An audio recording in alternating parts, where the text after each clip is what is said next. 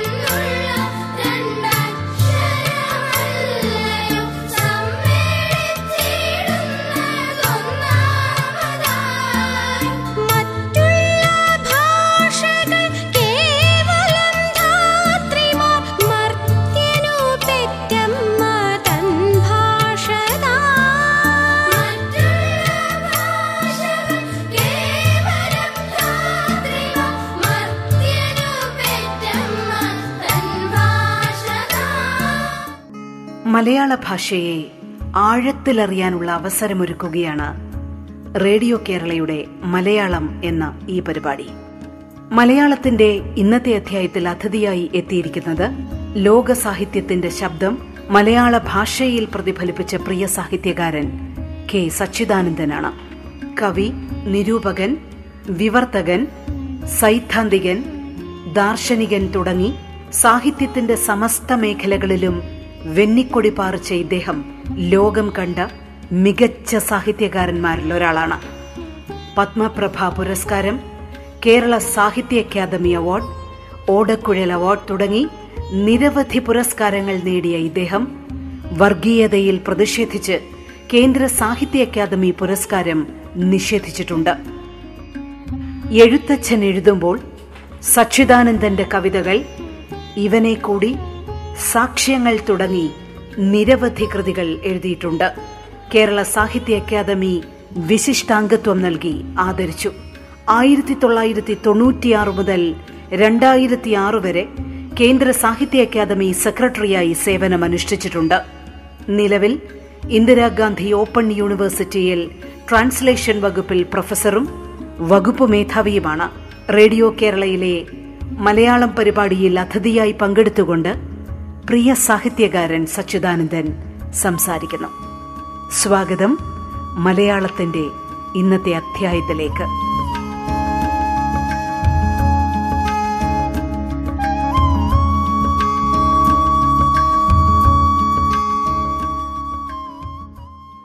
ആധുനികത എന്ന് പറയുന്നത് ഏതെങ്കിലും ഒരു കാലഘട്ടവുമായി മാത്രം ബന്ധപ്പെട്ട ഒരു പ്രതിഭാസമല്ല. നേരെ മറിച്ച് എല്ലാ കാലത്തും നിലനിന്ന് പോകുന്ന ഒരു കാവ്യ ഗുണമാണ് എന്നാണ്. അതുകൊണ്ടാണ് ഷേക്സ്പിയറുടെ ഹാംലെറ്റിന്റെ to be or not to be എന്ന ആത്മഗതം ഇന്നും എനിക്ക് അഗാധമായ വേദനയോടെ ഓർക്കാൻ കഴിയുന്നത്. അതുകൊണ്ടാണ് കബീറിന്റെ നിങ്ങൾ എങ്ങോട്ട് നോക്കിയാണ് നമസ്കരിക്കുന്നത്? എല്ലായിടത്തും ദൈവമുണ്ടെങ്കിൽ എന്തിനാണ് നിങ്ങൾ അമ്പലത്തിലേക്കും പള്ളിയിലേക്കും ഓടുന്നത് എന്ന ചോദ്യം സമകാലീനമായ ഒരു ചോദ്യമായി എനിക്ക് തോന്നുന്നത്. അപ്പോൾ ഈ തരത്തിൽ അനേകം ഉദാഹരണങ്ങൾ നമുക്ക് കാണാൻ കഴിയും. അനേകം നേരത്തെ ഞാൻ സൂചിപ്പിച്ചത് പല പഴയ കവികളും ഇന്നും നമ്മോട് സംസാരിക്കുന്നു. പല പുതിയ കവികളും ഇന്നും നമ്മോട് സംസാരിക്കുന്നില്ല താനും. അപ്പൊ എന്നെ വിസ്മയിപ്പിക്കാത്ത ഒന്നും കവിതയായി എനിക്ക് അനുഭവപ്പെടാറില്ല. ആ വിസ്മയത്തിന്റെ പ്രഭവങ്ങൾ എന്താണ് എന്ന് ഞാൻ ആലോചിച്ച് നോക്കിയിട്ടുണ്ട്. വൈകാരികമായ തീക്ഷ്ണത ഭാഷയുടെ കൃത്യത ബിംബത്തിന്റെ മൗലികത രൂപകത്തിന്റെ ധന്യാത്മകത വരിയുടെ കെട്ട് വായിച്ചു നിർത്തിയിട്ടും തുടരുന്ന മുഴക്കം മനുഷ്യാവസ്ഥയിലേക്കുള്ള ആഴമേറിയ നോട്ടം ഇതൊക്കെ ആയിരിക്കാം ഒരുപക്ഷെ ആ വിസ്മയത്തിന്റെ പ്രധാനപ്പെട്ട ഉറവിടങ്ങൾ എന്ന് എനിക്ക് തോന്നുന്നു. ഇത് Homer Virgil Dante Milton Valmiki Vyasan Amir Khusro Kabir ഉൾപ്പെടെയുള്ള ഭക്തി സൂഫി കവികൾ ഇവരെക്കുറിച്ചൊക്കെ എനിക്ക് പറയാൻ ആകും. കബീറിനെ കുറിച്ചും മിഴ്സ ഗാലിബിനെ കുറിച്ചും അവർ എന്റെ സമകാലീനരാണ് എന്ന പോലെ ആധുനിക കവികളാണ് എന്ന പോലെ ഞാൻ ചില ലേഖനങ്ങൾ എഴുതിയിട്ടുമുണ്ട്. അപ്പോൾ വെറും കാലഗണന കൊണ്ട് നമുക്ക് ഒരു കവിയെ പഴഞ്ചനെന്നോ പുതിയ കവിയെന്നോ അല്ലെങ്കിൽ പുരാണ കവിയെന്നോ ആധുനിക കവിയെന്നോ വിശേഷിപ്പിക്കാൻ കഴിയും എന്ന് എനിക്ക് തോന്നുന്നില്ല. കാൽപ്പനികരായി അറിയപ്പെടുന്ന പല കവികളും ഇന്ന് നമുക്ക് ആധുനികരായി അനുഭവപ്പെട്ടേക്കാം. ഇന്ന് ആധുനികരായി അറിയപ്പെട്ട പെടുന്ന പല കവികളും പിൽക്കാലത്ത് പൗരാണിക കവികളായി ഇനിയുള്ള വായനക്കാർക്ക് അനുഭവ അനുഭവപ്പെട്ടേക്കാം. അതുകൊണ്ട് ഞാൻ എന്നോട് സംസാരിക്കുന്ന ബുള്ളേഷായ പോലുള്ള ഒരു സൂഫി കവിയെ ഇന്ന് സ്ലോവിനിയയിലോ മാസിഡോണിയയിലോ എഴുതുന്ന ഒരു കവിയുടെ ഒപ്പം തന്നെ എടുത്തു വെച്ചു എന്ന് വരും. ഇത്രകാലത്തെ വായന അനുഭവം എന്നെ പഠിപ്പിക്കുന്നത് അതാണ്. അതായത് ആധുനികത എന്നത് ഒരു കാവ്യ ഗുണമാണ് എന്നാണ്. എന്നും സമകാലീനമായിരിക്കാൻ കഴിയുന്ന സൃഷ്ടികൾ ആധുനികമാണ് എന്ന് ഞാൻ പറയും. അങ്ങനെ പറയുമ്പോൾ ഞാൻ നിശ്ചയമായും വായനക്കാരെ കൂടി ഉൾക്കൊള്ളിക്കുന്നുണ്ട്. കാരണം വായനക്കാരാണ് സൃഷ്ടികളെ സമകാലീനമാക്കുന്നത്. അവർ സ്വന്തം കാലത്തിൽ വെച്ച് പഴയതും പുതിയതുമായ കൃതികൾ വായിക്കുന്നു അഥവാ സമകാലീന പാഠങ്ങൾ ഉൽപ്പാദിപ്പിക്കുന്നു. സമകാലീനത പലർക്കും പലതുമാകാം. ഞാൻ പറഞ്ഞതുപോലെ കബീർ എന്നോട് സംസാരിക്കുന്നത് പോലെ ഒരു യുക്തിവാദിയോട് സംസാരിക്കുമോ എന്ന് എനിക്ക് അറിഞ്ഞുകൂടാ കാരണം കബീറിൽ ഒരു അഗാധമായ ആത്മീയതയുണ്ട്. യുക്തിവാദിയോട് കവിത സംസാരിക്കുമെങ്കിൽ ഒരുപക്ഷെ കബീർ യുക്തിവാദിയോട് സംസാരിച്ചുകൂടാ എന്നുമില്ല. പക്ഷെ യുക്തിവാദിയോട് കവിത സംസാരിക്കുമോ എന്ന കാര്യത്തിൽ തന്നെ എനിക്ക് യാതൊരു തീർച്ചയുമില്ല. കബീർ വായിക്കാൻ വിശ്വാസിയാകണം എന്നല്ല ഞാൻ പറയുന്നത്. അവിടെ ഞാൻ എലിയറ്റിന്റെ കൂടെയാണ്. വിശ്വസിക്കുക എന്നാൽ എന്താണ് എന്ന് അനുഭവിപ്പിക്കുകയാണ് ഭക്തി കവിത അല്ലെങ്കിൽ ആത്മീയമായ കവിത ചെയ്യുന്നത്. അതിന് വിശ്വാസിയാകണമെന്നില്ല. ആ അനുഭവം ഉൾക്കൊള്ളാൻ തയ്യാറുള്ള സഹൃദയത്വം ഉണ്ടായാൽ മതി. എന്റെ ഒട്ടേറെ കവിതകളിൽ ദൈവം പ്രത്യക്ഷപ്പെടുന്നുണ്ട് എന്നും ആ ദൈവത്തിന്റെ പല അർത്ഥങ്ങൾ അന്വേഷിക്കുകയാണ് താനെന്നും എന്റെ ഒരു വായനക്കാരൻ ഈയിടെ എനിക്ക് എഴുതുകയുണ്ടായി. അപ്പോഴാണ് ആ കാര്യം തന്നെ ഞാൻ ഞാൻ ശ്രദ്ധിച്ചത്. എനിക്ക് ദൈവം ഒരു കാവ്യ സങ്കല്പമാണെങ്കിലും അതിലൂടെ എനിക്ക് കബീറിന്റെ രാമനും ബസവയുടെ ശിവനും മീരയുടെ കൃഷ്ണനും ബുള്ളേഷായുടെ അള്ളാഹുവുമായി ബന്ധം സ്ഥാപിക്കാൻ വളരെ എളുപ്പമായി. ക്രിസ്തുവും ബുദ്ധനുമായി വളരെ മുമ്പേ തന്നെ എന്റെ കവിത ബന്ധം സ്ഥാപിച്ചിട്ടുണ്ട് എന്ന് നിങ്ങൾക്കറിയാം. അപ്പോൾ കവിതയുടെ പ്രമേയം അങ്ങനെ വല്ലതും എടുത്തു കാണിക്കാൻ കഴിയുമെങ്കിൽ വായനക്കാരുടെ കാഴ്ചയനുസരിച്ച് മാറുന്നതാണ്. അത് എന്തു തന്നെ ആകട്ടെ സമകാലീനമായ സംഭവമാകട്ടെ ഐതിഹ്യമാകട്ടെ നശ്വരമായൊരു ഭാവമോ ആകസ്മികമായൊരു നിരീക്ഷണമോ ആകട്ടെ അതിന്റെ ആവിഷ്കാരത്തിന്റെ മുന്നോട്ടും പിന്നോട്ടും ഉള്ളിലേക്കുമുള്ള നോട്ടവും ശൈലീപരമായ നവീനതയും ഞാൻ ഉദ്ദേശിക്കുന്നത് ചീത്ത ഉറുദു കവിതയിലും മറ്റും കാണുന്ന ട്രിക്കുകളല്ല ആ നവീനതയാണ് എന്നെ ആകർഷിക്കുന്നത്. അത് പഴകുന്നില്ല. കവിതയുടെ കാലക്രമം ചരിത്രത്തിന്റെതല്ല. രണ്ടായിരത്തി ഇരുപതിൽ എഴുതപ്പെടുന്ന കവിത തീർത്തും പഴഞ്ചനാകാം. ക്രിസ്തുവിന് മുമ്പ് എഴുതപ്പെട്ടത് ഇന്നും പുതിയതുമാകാം.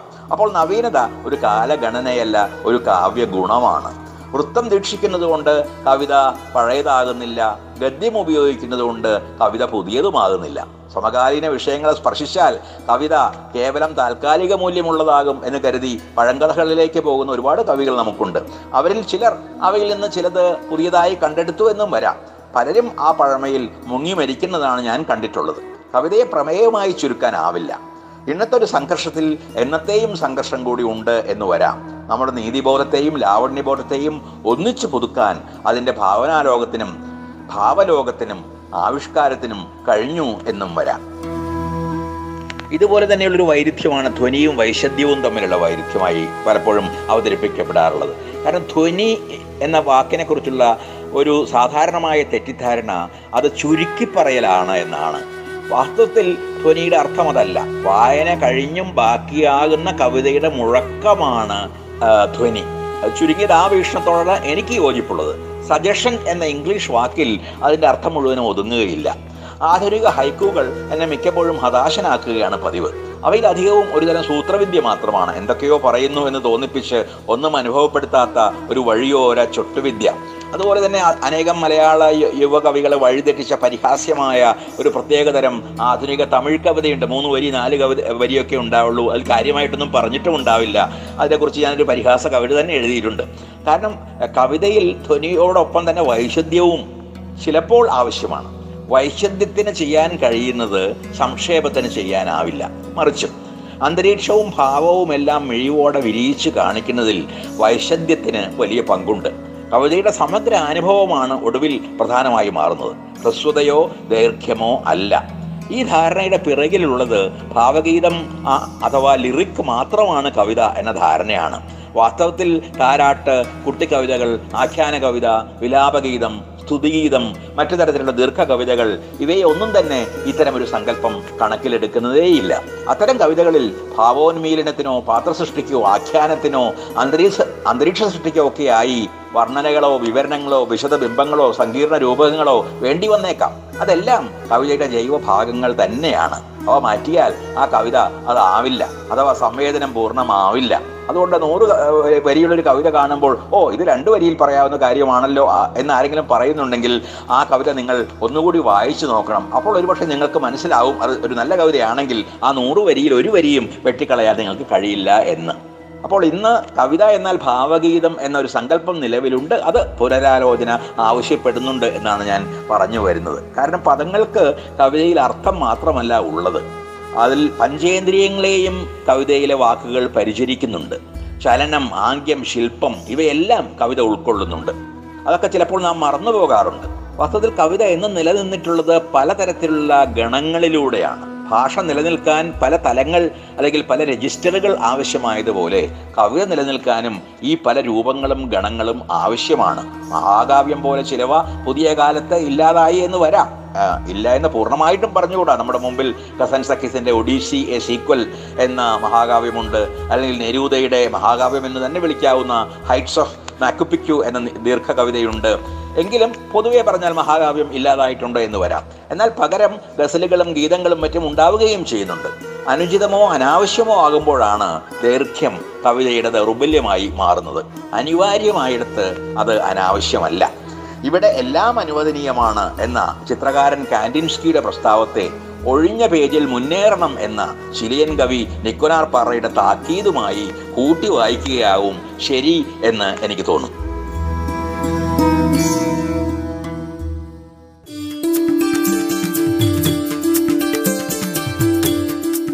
നിങ്ങൾ കേൾക്കുന്നത് മലയാളം. മലയാള ഭാഷയിൽ ലോക സാഹിത്യത്തിന്റെ ശബ്ദം പ്രതിഫലിപ്പിച്ച പ്രിയ സാഹിത്യകാരൻ സച്ചിദാനന്ദൻ അതിഥിയായി പങ്കുചേരുന്നു. മലയാളം ഇടവേളയ്ക്ക് ശേഷം തുടരും.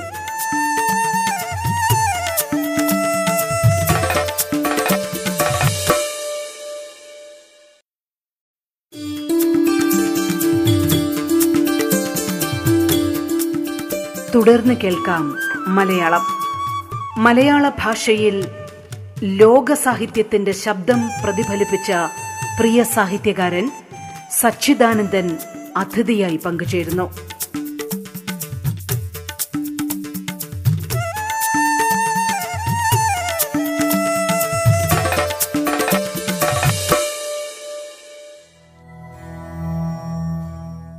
കവിത വ്യക്തിയുടെ ആവിഷ്കാരമാണോ സമൂഹത്തിന്റെ ആവിഷ്കാരമാണോ എന്നതാണ് മറ്റൊരു വിചിത്രമായ ചോദ്യം.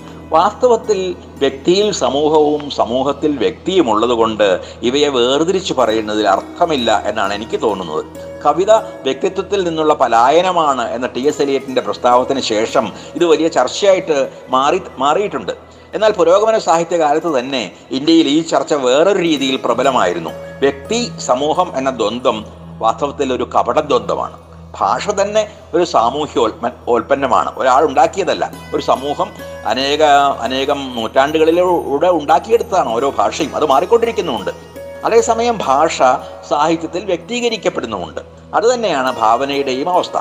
സാമാന്യ സവിശേഷങ്ങൾ ഇവിടെ സമന്വയിക്കപ്പെടുന്നു. വൈയക്തികത ഉള്ളടക്കത്തിലാകണമെന്നില്ല രൂപത്തിലും ആകാം. ചില കാലങ്ങളിൽ ഒരു വ്യക്തിയുടെ ദുഃഖം ഒരു കാലത്തിന്റെ അല്ലെങ്കിൽ ഒരു സമൂഹത്തിന്റെ മുഴുവൻ ദുഃഖത്തെ പ്രതിനിധാനം ചെയ്തു എന്ന് വന്നേക്കാം. ആത്മാനുഭവവും പരാനുഭവവും ഒന്നാകുന്നതാണ് പലപ്പോഴും കവിതയുടെ പ്രഭാവം തന്നെ. സമൂഹത്തെ ആവിഷ്കരിക്കാൻ എപ്പോഴും ഒരാൾ മയക്കോസ്കിയോ ബ്രെറ്റോ മഹമ്മൂദ് ദർവീഷോ ഒന്നും ആകണമെന്നില്ല. നെരൂദയുടെ കൂടുതൽ നല്ല കവിതകളായി എനിക്ക് അനുഭവപ്പെട്ടിട്ടുള്ളത് പ്രത്യക്ഷ രാഷ്ട്രീയമുള്ള കവിതകളല്ല. ഒന്നുകിൽ മാക്കുപെക്ചുവിനെ പോലെ ചരിത്രത്തെ അനുഭൂതിയാക്കുന്ന കവിതകളോ അല്ലെങ്കിൽ കോസ്മിക് മാനമുള്ള പ്രാപഞ്ചികമായ മാനമുള്ള കവിതകളോ പ്രണയ കവിതകളോ ലളിത വസ്തുക്കൾക്കുള്ള സ്തോത്രങ്ങൾ എന്ന അദ്ദേഹത്തിന്റെ കാവ്യ പരമ്പരയോ ഒക്കെയാണ്. അവ എഴുതിയിരുന്നില്ലെങ്കിൽ ആ കവിയെ നാം ഓർക്കുമായിരുന്നു എന്ന് തന്നെ എനിക്ക് അറിഞ്ഞുകൂടാ ചില രാഷ്ട്രീയ സന്ദർഭങ്ങളിൽ ഒരു ഒഴിച്ചു നിർത്തിയാൽ.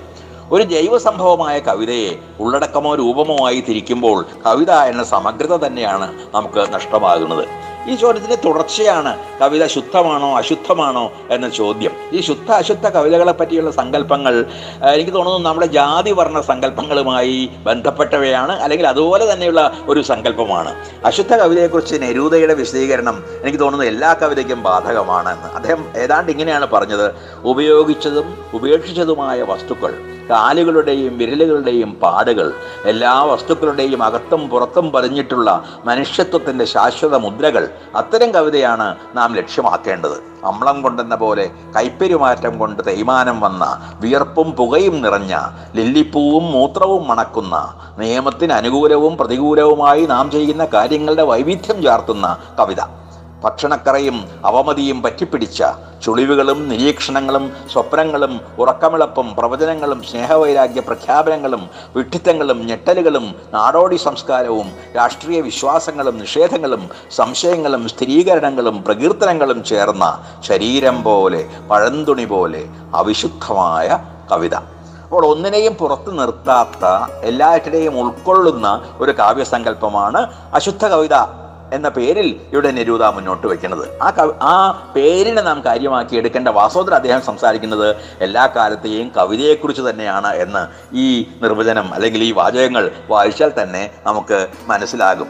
അതുകൊണ്ടാണ് പ്രതിജ്ഞാബദ്ധമായ കവിത പ്രതിജ്ഞാബദ്ധമല്ലാത്ത കവിത മുതലായിട്ടുള്ള തരംതിരിവുകളും ചോദ്യം ചെയ്യേണ്ടതുണ്ട് എന്ന് എനിക്ക് തോന്നുന്നത്. അതായത് ശരിക്ക് പറഞ്ഞാൽ അതൊരു രചനാ പ്രശ്നമല്ല പാരായണ പ്രശ്നമാണ്. നമുക്ക് ഒരേ കവിതയെ തന്നെ പല രീതിയിൽ വായിച്ചെടുക്കാൻ കഴിയും. ഒരാൾ പ്രതിജ്ഞാബദ്ധമല്ല എന്ന് പറയുന്ന കവിത മറ്റൊരാൾക്ക് പ്രതിജ്ഞാബദ്ധമായി കാണാൻ കഴിഞ്ഞേക്കാം. അത് അത് നമ്മുടെ രാഷ്ട്രീയം അനുസരിച്ച് രാഷ്ട്രീയത്തിൽ നമ്മൾ നിർവചിക്കുന്ന രീതി അനുസരിച്ച് ഒക്കെ മാറുന്ന ഒരു കാര്യമാണ്. രാഷ്ട്രീയത്തെ സങ്കുചിതമായി ഒരു കക്ഷി രാഷ്ട്രീയമായി കാണുകയാണെങ്കിൽ നമുക്ക് വളരെ കുറച്ച് കവികളെ മാത്രമേ നമ്മുടെ കൂടെ കൂട്ടാൻ കവികൾ എന്ന് വിളിക്കാൻ കാണുകയുള്ളൂ. പക്ഷേ രാഷ്ട്രീയം എന്ന് പറയുമ്പോൾ അതിൽ പരിസ്ഥിതിയുടെ രാഷ്ട്രീയമുണ്ട് അതിൽ ലിംഗരാഷ്ട്രീയമുണ്ട് ലിംഗ രാഷ്ട്രീയമുണ്ട് അതിൽ മറ്റ് തര വികസനത്തിന്റെ രാഷ്ട്രീയമുണ്ട് അതിൽ ദേശീയതയുടെ രാഷ്ട്രീയമുണ്ട് സ്വാതന്ത്ര്യത്തിന്റെ രാഷ്ട്രീയമുണ്ട് മനുഷ്യാവകാശങ്ങളുടെ രാഷ്ട്രീയമുണ്ട്. ഇതെല്ലാം രാഷ്ട്രീയമാണെങ്കിൽ ഇത്തരത്തിലുള്ള ഏതെങ്കിലും രാഷ്ട്രീയമില്ലാത്ത ഒരു കവിത കണ്ടുപിടിക്കാനാകും വാസ്തവത്തിൽ പ്രയാസം. അപ്പോൾ നമ്മൾ പുരോഗമനം മുതലായ വാക്കുകൾ വളരെ ഉപരിപ്ലവമായ അർത്ഥത്തിലാണ് പലപ്പോഴും ഉപയോഗിച്ചു വരുന്നത്. നമുക്കതിനെ കുറച്ചുകൂടി ആഴമേറിയ ഒരു അർത്ഥത്തിൽ ആ, കാണേണ്ടതുണ്ട്. കാരണം പ്രതിജ്ഞാബദ്ധമാണെന്ന് സ്വയം കരുതിയിരുന്ന പല കൃതികളെയും മാർക്സും എംഗൽസും തന്നെ തള്ളിക്കറ കളഞ്ഞിട്ടുള്ള കഥ നമുക്കറിയാം. നേരെ മറിച്ച് പിന്തിരിപ്പൻ എന്ന് വിശേഷിപ്പിച്ച കൃതികളെ പുരോഗമനപരമാണ് എന്ന് കണ്ടെത്തിയ കഥയുമുണ്ട്. ഇപ്പോൾ ടോൾസ്റ്റോയ് ഒരു പിന്തിരിപ്പനാണ് എന്ന് വാദിച്ച പ്ലിഹാനോഫ് ഒരു മാർക്സിസ്റ്റ് ആയിരുന്നു അതേസമയം അങ്ങനെയല്ല ടോൾസ്റ്റോയുടെ യുദ്ധവും സമാധാനവും എന്ന നോവൽ റഷ്യൻ വിപ്ലവത്തിന്റെ കണ്ണാടിയാണ് എന്ന് പറഞ്ഞത് ലെനിൻ. മറ്റൊരു കമ്മ്യൂണിസ്റ്റായ ലെനിൻ ആയിരുന്നു. അതുപോലെ കാഫ്കയുടെ കൃതികളെക്കുറിച്ചും ഉണ്ടായിട്ടുണ്ട്.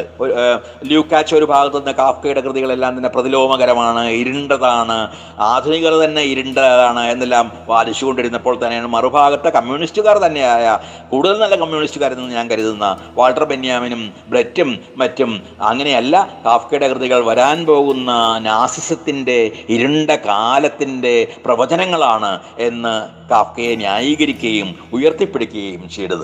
അതുപോലെ പല കൃതികൾ രാമായണത്തെ അതിലെ സ്ത്രീ കഥാപാത്രങ്ങളുടെ ഭാഗത്ത് നിന്നുകൊണ്ട് സാറാ ജോസഫ് കഥകളിലൂടെ അവതരിപ്പിച്ചത് നമുക്ക് നന്നായിട്ട് അറിയാം. അതിന് വളരെ മുമ്പാണ് കുമാരനാശാൻ ചിന്താവിഷ്ടയ സീത പോലുള്ള ഒരു കാവ്യം എഴുതിയത്. അതുപോലെ മഹാഭാരതത്തിനും അങ്ങനെയുള്ള പല വർണ വായനകൾ സമീപകാലത്ത് ഉണ്ടായിട്ടുണ്ട്. ദളിത് കവിതയിലെ ഏകലവ്യൻ നായകസ്ഥാനത്താണ്.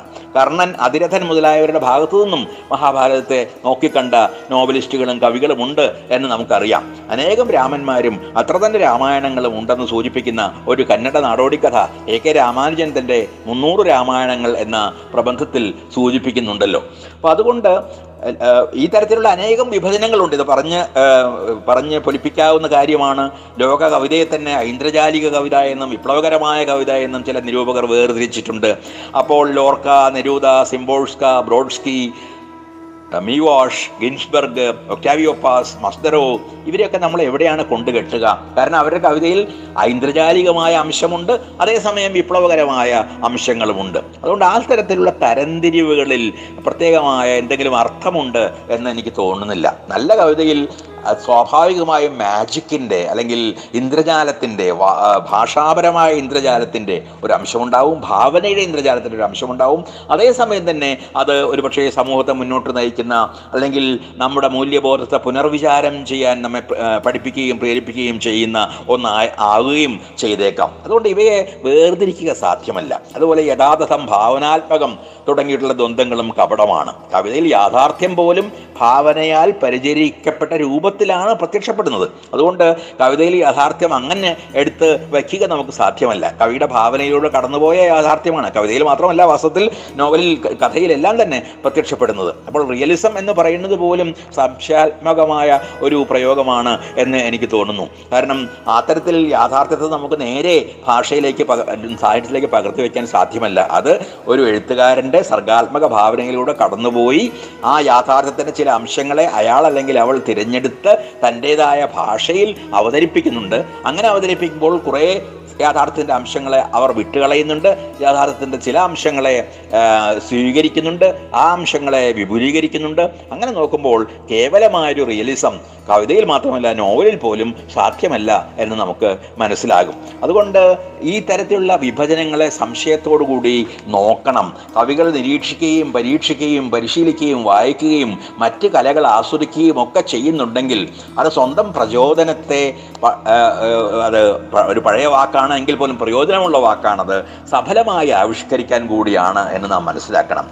പ്രയത്നവും പ്രചോദനവും പലരും കരുതും പോലെ വിപരീതങ്ങളല്ല. അവയും പരസ്പര പൂരകമാണ് കാരണം പ്രചോദനമില്ലാത്ത ഒരാൾക്ക് കവിയാവുക സാധ്യമല്ല. വാസന അയാൾക്ക് ആവശ്യമാണ്. അയാൾക്ക് എന്ന് പറയുമ്പോൾ അവൾക്ക് എന്നുകൂടി ഞാൻ ഉദ്ദേശിക്കുന്നുണ്ട്. ആവശ്യമാണ്. അതോടൊപ്പം തന്നെ ആ വാസനയെ പ്രോത്സാഹിപ്പിക്കേണ്ടതുണ്ട് പ്രയത്നം കൊണ്ട് പൂരിപ്പിക്കേണ്ടതുണ്ട്. പ്രയത്നം എന്ന് പറയുമ്പോൾ അതിൽ കവിതയുടെ വായന കവിതാ പാരമ്പര്യങ്ങളെക്കുറിച്ചുള്ള അറിവ് ഭാഷയെക്കുറിച്ചുള്ള ജ്ഞാനം ഭാവനയെ വളർത്താനുള്ള രീതിയിലുള്ള ചിന്താ സമീപന രീതികൾ ദർശനങ്ങൾ ലോകാനുഭവം ലോകത്തിന്റെ പ്രകൃതിയുടെയും മനുഷ്യരുടെയും നിരീക്ഷണം ഇതെല്ലാം ഉൾപ്പെടുന്നുണ്ട്. ഇതെല്ലാം ചേർന്നാണ് ഒരു കവിയെ ആത്യന്തികമായി രൂപപ്പെടുത്തുന്നത്. ഏതൊരു കവിയുടെയും കവിത എടുത്താൽ നമുക്ക് അനേകം ശൈലികൾ ആ കവിതയുടെ ആവശ്യത്തിനനുസരിച്ച് കവി ഉപയോഗിക്കുന്നുണ്ട് എന്ന് നമുക്ക് മനസ്സിലാവും. നമുക്ക് ഇപ്പോൾ വീണപൂവ് എഴുതിയ ആശാനാണോ കരുണ എഴുതിയത് എന്ന് ചോദിച്ചാൽ ശൈലി മാത്രം നോക്കിക്കൊണ്ട് ഇത് ഒരാളാണ് എന്ന് പറയുക വളരെ വളരെ വിഷമമാണ്. അവിടെ സംസ്കൃത വൃത്തത്തിൽ നിന്ന് ദ്രാവിഡ വൃത്തത്തിലേക്ക് മാറുന്നു. ഭാഷയിൽ സംസ്കൃതത്തിന്റെ അളവ് കുറഞ്ഞു വരുന്നു. അങ്ങനെ ആശാന്റെ കാവ്യജീവിതത്തിൽ തന്നെ ഒരു പരിണാമം സംഭവിക്കുന്നുണ്ട്. പുതിയ കവികളിലൊക്കെ വരുമ്പോൾ അത് നമുക്ക് കൂടുതലായിട്ട് കാണാം. നമുക്ക് ഞാൻ അധികം ഉദാഹരണങ്ങളിലേക്ക് പോകുന്നില്ല. ഒരൊറ്റ ഉദാഹരണം കൂടി ഞാൻ നിർത്താം. അപ്പോൾ ഇടശ്ശേരിയുടെ നോക്കൂ. എനിക്കു രസമീ നിമ്നോന്നതമാം വഴിക്കു തേരുരുൾ പായിക്കാൻ. ഇതേതിരുൾക്കുഴിമേലുരുളട്ടെ വിടില്ല ഞാൻ ഈ രശ്മികളെ. ഇത് അമ്പാടിയിലേക്ക് വീണ്ടും എന്നുള്ള കവിതയിൽ ഇടശ്ശേരി പറയുന്നതാണ്. അദ്ദേഹത്തിന്റെ തന്നെ ഇസ്ലാമിലെ വന്മല എന്ന കവിത കേൾക്കൂ. കുഞ്ഞലവിക്കൊരു ബാപ്പയുണ്ടേ ചായക്കടക്കാരൻ മൊയ്തീൻകുട്ടി. മഞ്ഞ മധുര പഴക്കുലകൾ തൂങ്ങുന്ന ചായക്കടയ്ക്കുടമ. വളരെ വ്യത്യസ്തമായൊരു ഭാഷ. ഇനി ഭൂതപ്പാട്ടിലെത്തുമ്പോഴോ അയ്യയ്യാവര വമ്പളിപ്പൂങ്കുല മെയ്യിലണിഞ്ഞ കരിമ്പൂതം എന്ന് ചില നാടോടി സംസ്കാരത്തെ ഉണർത്തിയെടുക്കുന്ന തരത്തിലുള്ള ഒരു ഭാഷയിലേക്ക് അത് മാറുന്നു. അദ്ദേഹം ശ്ലോകങ്ങൾ എഴുതിയിട്ടുണ്ട് മൂന്നൊറ്റ ശ്ലോകങ്ങൾ. ദാരിദ്ര്യം പെറ്റുകൂട്ടും പല പല പരിഹാസ്യങ്ങൾ. പാപങ്ങൾ തിങ്ങി കൂരയ്ക്കൊക്കുന്ന മജ്ജീവിതം അനുനിമിഷം ഹന്ത ശബ്ദായമാനം. അല്ലെങ്കിൽ വയലോപ്പള്ളി എടുക്കുക. ഞാൻ അധികം ഉദാഹരണങ്ങളിലേക്ക് പോകുന്നില്ല. പൂർവതിങ്മുഖത്തിങ്കൽ പുലരിത്തുടിപ്പല്ല. പൂർവവൽ പകയാളും സമരച്ചെന്തീനാളം. വൈലോപ്പള്ളിയുടെ പണിമുടക്കം എന്ന കവിതയിൽ നിന്നാണ്. എന്നാൽ വൈലോപ്പള്ളിയുടെ ആയിരത്തൊന്ന് രാവുകൾ എന്ന കവിത നോക്കുക. ഒഴിവില്ലാത്ത സങ്കല്പമഴവില്ലാൽ മനോഹരം പാറയോട് അലവിപ്പോരി പനിനീരണി നിർച്ഛരം പക്ഷെ കുടിയൊഴിക്കൽ എത്തുമ്പോഴോ കള്ളിയേറുമൻ കാതലൊരൂറ കള്ളുനാറും തെറിയുടെ പൂരം തേവിടിശിനി എന്തിനെ കഞ്ഞി തേവി വെച്ചത് ചോറെനിക്കില്ലേ? ഇങ്ങനെ കുടിച്ചു വന്ന ആ ആ വീട്ടുകാരന്റെ ആ വികൃതമായ നാടോടി ഭാഷയിലേക്ക് ഈ കവി നേരത്തെ ഉദാത്തമായ കവിത എഴുതിയ അതേ കവി തന്നെ മാറുന്നത് നാം കാണുന്നു. ഇതുപോലെ നമുക്ക് പിന്നോട്ട് ഞാൻ പറഞ്ഞ പോലെ കുമാരനാശാനിലേക്കോ എഴുത്തച്ഛനിലേക്കോ ഒക്കെ തന്നെ പോകാൻ കഴിയും. ഞാൻ പറഞ്ഞു വന്ന കാര്യം കവിത ആത്യന്തികമായി ഈ തരത്തിലുള്ള വിരുദ്ധ ദ്വന്ദ്ങ്ങളെ സമന്വയിക്കുന്ന ഒരു കലയാണ്. ലാളിത്യം ആഴം വിസ്മയം. ഒരുപക്ഷെ ഈ മൂന്ന് പ്രധാനപ്പെട്ട മൂല്യങ്ങളാണ് കവിതയെ എല്ലാ കാലത്തും ആധുനികവും സമകാലീനവുമാക്കുന്നത്. ആ തരത്തിലുള്ള മൂല്യങ്ങളുടെ സമന്വയം സ്വാധിച്ച കവികളെയാണ് ഒരുപക്ഷെ നമുക്ക് വലിയ കവികൾ എന്ന് വിശേഷിപ്പിക്കാൻ കഴിയുക. നിങ്ങൾക്ക് നന്ദി.